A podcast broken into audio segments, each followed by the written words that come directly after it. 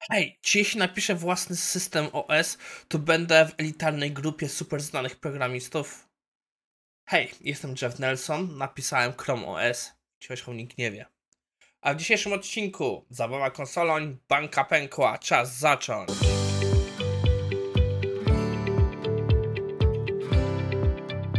Cześć, nazywam się Maciej Wrodek, a to jest IT Morning na 22 listopada 2022. Zbliżamy się powoli do 600 odcinka. Niestety nie planuję na razie nic specjalnego. Myślę, że najbliższa jakaś okazja do świętowania będzie 1000 subskrybentów.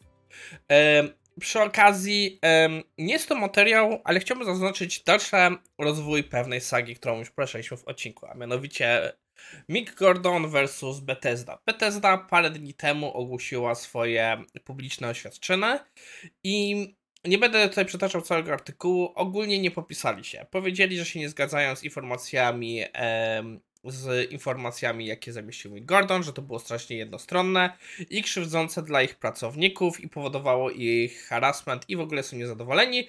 Mają kwity je kiedyś pokażą, jak będzie trzeba. Ogólnie powiedziałbym, że no, mają w dużej mierze rację, gdyby nie jeden fakt. Sytuacja zaczęła się od tego, że właśnie pracownik Bethesdy pierwszy zrobił publiczny post na ten temat i on właśnie szykanował Mika Gordona tak, że między dwie jego strony szło bardzo dużo harassmentu ze społeczności internetowej. Nie chcę wchodzić dalej te szczegóły, bo nic więcej nie ma. Jedynie bardziej z obowiązku, że pokrywałem inne wydarzenia w tej serii, postanowiłem o tym powiedzieć. I przechodźmy do naszego następnego materiału.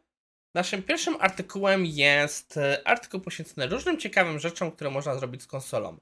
Pierwsza rzecz, co mi się zrzuciła w oczy tutaj, jest, że ja nie rozpoznaję wszystkich przeglądarek, które mamy e, w, nazwijmy to nagłówce tej, tego artykułu. Jest Chrome, jest Firefox, jest Edge, jest Opera, jest Safari, jest, to jest chyba Vivaldi, Vivendi, Vivendi, nie pamiętam, coś w tym stylu. Jest Brave, jest Chromium i ostatni jest Opera GX, ale tego Y nie mam pojęcia co to jest, więc jak wiecie to dajcie znać w komentarzach.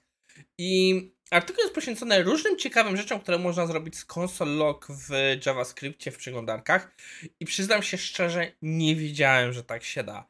Niektóre rzeczy są moim zdaniem super przydatne i muszę się wczytać więcej, bo na przykład opcja zrobić console table wydaje mi się niesamowitą opcją do właśnie przekazywania zgrupowanych informacji, zwłaszcza jeśli faktycznie jest on w stanie poradzić sobie z dowolnym arrayem, żeby go przetwarzać. To jest super sprawa, muszę się z tym pobawić, by zobaczyć jak to działa. E, opcja grupowania też się wydaje fajna, to już nieraz widziałem, em, ale nie e, ale jakoś e, nigdy nie wiedziałem jak to zrobić. Pewno by mi się nigdy nie chciało za dużo roboty, żeby na moje potrzeby. Kolejna rzecz, która mnie zaciekawiła, jest, że można e, nadawać po prostu pewne CSS style właśnie w kodzie przeglądarki, przepraszam, w konsoli, jak to ma wyglądać. To dla mnie wiele wyjaśnia, bo jeśli wejdziecie na Facebooku i próbujecie wejść w konsolę, to tam dostaniecie alert, że właśnie dużo, że jest taki ej, nie powinniście tutaj wchodzić, jeśli jesteście zwykłymi użytkownikami. Ja zawsze byłem ciekaw, jak oni to zrobili i wygląda na to, że skorzystali z tego typu funkcjonalności. Kolejną rzeczą jest właśnie jakieś rzeczy związane z czasem. I tutaj z takich, co mniejsze zaciekawiło, była opcja DIR. A mianowicie DIR pozwala nam zrobić, jeśli mamy bardzo rozbudowany obiekt, pozwala nam zrobić z niego drzewko, które da radę zamykać. To jest super sprawa, zwłaszcza e, kiedy rozmawiamy o po prostu rzucaniu do konsoli wyniki jakichś bardziej e, skomplikowanych właśnie koli, które chcemy podejrzeć. Ciekawa rzecz, pamiętajcie tylko, żeby nie wrzucać tego wszystkiego na produkcję. E, no, idziemy dalej. Naszym następnym materiałem na dziś jest kolejny artykuł od e, Deva Heinmera Hansona. E, nie aż tak dawno, chyba nawet może w poprzednim odcinku albo dwa odcinki temu, omawialiśmy jego artykuł na temat tego, czemu e, Basecamp i Hey rezygnują z chmury. Dzisiaj wchodzi w kolejne dość kontrowersyjne spojrzenie na nasz rynek. Dyskutuję o tym, że nasza bańka oprogramowania zaczyna powoli pękać. Jest to coś, co ja nie zapomnę dawno temu Radek Śmiglin, chyba w 2013-2014, napisał rozbudowany artykuł o tym, że obecne oprogramowanie w dużej mierze to jest bańka i mu to trochę przypomina dotcomy. Autor tego robi także dość podobne wnioski, tylko, że jak Radek pisał to z perspektywy banki, która kiedyś pęknie, to jesteśmy w momencie, że ta bańka już ostro zaczyna pękać, jest recesja, wiele rzeczy jest ponownie waluowanych. Ja też mi się przypomina 2017, gdy pracowałem w Kobo i Wtedy była duża dyskusja na temat tego, że chyba SoundCloud zaczął padać, bo był, nie przynosił zysków. I ja się bardzo zastanawiałem tym, że, że Uber też nie przynosi zysków. Co z tego co rozumiem, dalej jest dyskusyjne, czy Uber przynosi zyski. Podobno w zeszłym roku był pierwszy rok, kiedy był e, przynosił zyski, ale jak też widziałem artykuły, które dyskutowały, że to jest po prostu kreatywna księgowość, a nie faktyczne zyski. Kobo samo w sobie też nie przynosiło zysków. W momencie, gdy ja tam byłem, to oni byli 5 lat w planie, żeby zacząć przynosić e, zyski, że oni inaczej, oni już e, przynosili z roku na rok zyski, ale dalej nie zwrócili kosztu całego projektu, żeby on był po prostu na plusie, że wszystko, co zostało w niego zainwestowane, dalej było o wiele większe niż to, co zaczęło przynosić. Um, więc z tej perspektywy to to tak fajnie nie wyglądało.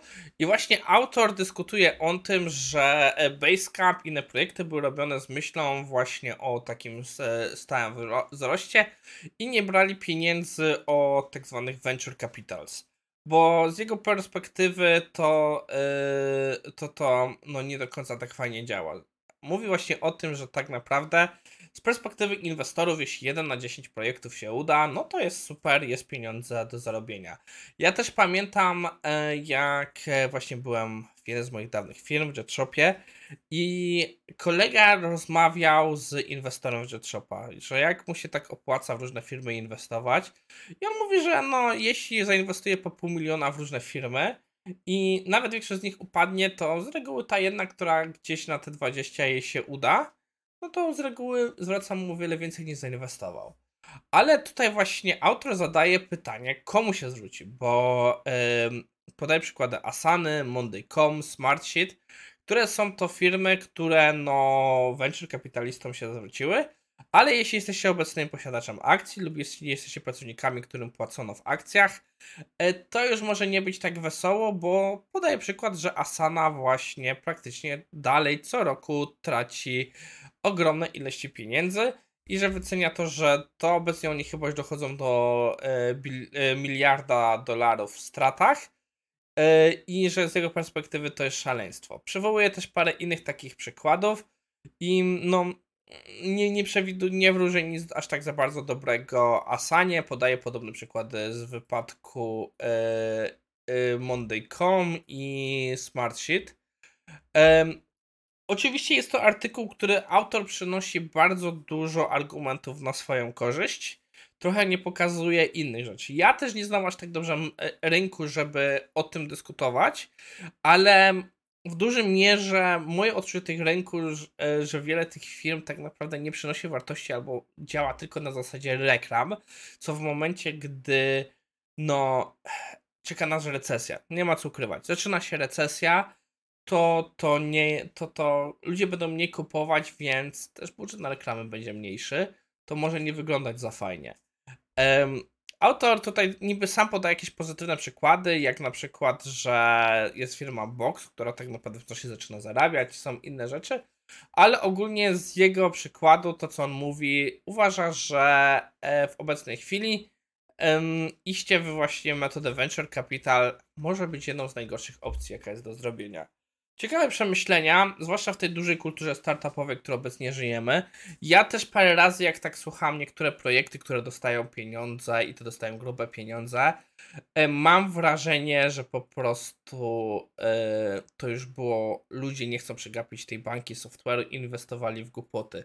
Przykład, mamy ten cały FTX Coin, jak to, to się nazywało, co to niedawno upadło i takich przykładów można mnożyć, więc z jednej strony jest mi przykro, że ta bańka pęka, bo dotyka naszą branżę i podejrzewam, że część z nas straci przez nią pracę, nasze pozycje na rynku się bardzo osłabią, ale z drugiej strony od 10, od praktycznie odkąd jestem w branży, cały czas o tym myślałem, kiedy to nadejdzie, bo się tego spodziewałem.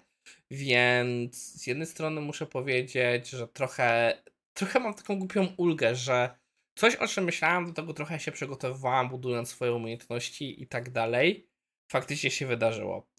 Czy to znaczy, że ja mam zdolności przewidywania? Broń Boże nie, po prostu postawiłem na konia, który wyjątkowo się udało. Dobra, ale tu za dużo już sobie słodza. Podsumowując, w dzisiejszym odcinku patrzyliśmy na konsologa i ciekawe funkcjonalności jakie ma, a następnie porozmawialiśmy sobie o bańce naszego oprogramowania i co się obecnie z nią dzieje. To tyle i aż tyle. Lajkujcie, subskrybujcie. Wiecie co? Jesteśmy niedaleko tysiąca yy, subskrybentów, więc subskrybujcie. To wszystko i do zobaczenia.